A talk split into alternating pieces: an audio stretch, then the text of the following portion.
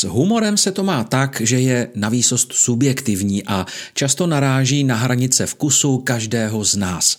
S tímto vědomím je třeba přistupovat ke každému filmu či seriálu, který se pohybuje v žánru komedie. Nejinak tomu je také v případě Vražd v budově, které spojují dva skvělé, přesto trochu zapomenuté herce 80. a 90. let Steva Martina a Martina Shorta. Ze začátku jsem měl trochu dojem, že jejich postavy jsou velmi zvláštně napsané, jako by ani neměly být příliš výrazné a jejich vzájemné propojení působí nepřirozeně, uměle, zvláštně. Záhy jsem však zjistil, že se jedná o promyšlený záměr, který ve spojení s mladou Selinou Gomez, která mezi dva vysloužilé umělce vnese onu potřebnou jiskru, funguje báječně. Trojici hlavních hrdinů spojuje záliba v poslechu kriminálních podcastů a když se jim naskytne jen díky vraždě v jejich budově možnost vyzkoušet si vlastní pátrání s přesahem do podcastové tvorby, spustí se kolotoč bizárních událostí, situací a bezesporu také vtipných scén, které opravdu skvěle a naprosto jedinečně dokresluje výprava seriálu. Zatímco klasické kriminální příběhy mají často nejrůznějšími filtry podbarvenou atmosféru, aby tak na diváka mohly působit více tajemně a dramaticky, jen vraždy v budově se snaží díky svému barevnému, ale přesto nijak přehnanému prostředí navodit úplně jiný dojem. Interiéry, kde se většina děje odehrává, na mě totiž působily tak trochu jako kabaret či varieté, což má s ohledem na příběhové pozadí jednotlivých postav a časté odbočky do světa jejich divadelních představ svůj klíčový význam. Tohle propojení funguje velmi dobře.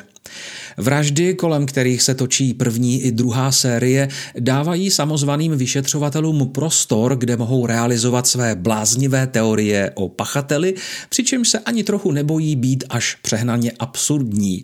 Charles Hayden Savage, kterého hraje Steve Martin, má navíc bohaté zkušenosti co by detektiv Brazos, excelující ve stejnojmeném seriálu z 90. let.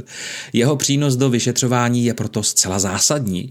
Oliver Putnam v podání Martina Shorta je zase bývalý ambiciozní broadwayský režisér, jehož snaha vést podcast stejně profesionálně jako samotné pátrání je rovněž skvělým prvkem seriálu. A Mabel Mora, Selina Gomez, místy působí nejistě, herecky zcela jistě, ale tuhle povedenou trojici drží nějakým zázrakem pohromadě. Jednotlivé díly jsou krátké, zhruba 20 minut, a tak se zábava koncentruje na to nejdůležitější. Zamotat zápletku i samotné protagonisty, napínat diváka, ale především ho bavit humorem, který rozhodně nemá ambice jít za každou cenu s dobou nebo být dokonce in. Je to místy šíleně trhlé, ale způsobem, který mě na rozdíl od jiných crazy komedií nijak nepohoršil. Ba naopak, působí to většinou velmi laskavě, milé a příjemně, takže jsem se nakonec nemohl dočkat třetí série, která na platformu Disney Plus dorazila letos v srpnu. Třetí řada je bez zesporu nejlepší a přiznávám, že lvý podíl na tom má především Meryl Streep, která se ujala role nedoceněné herečky Loretty Darkin a já si uvědomil, jak umí nádherně zpívat.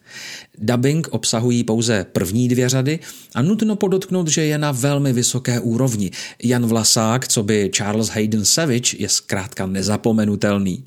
S humorem se to má tak, že vás jen vraždy v budově budou buď od začátku bavit tak, že seriál budete milovat, nebo naopak nenávidět.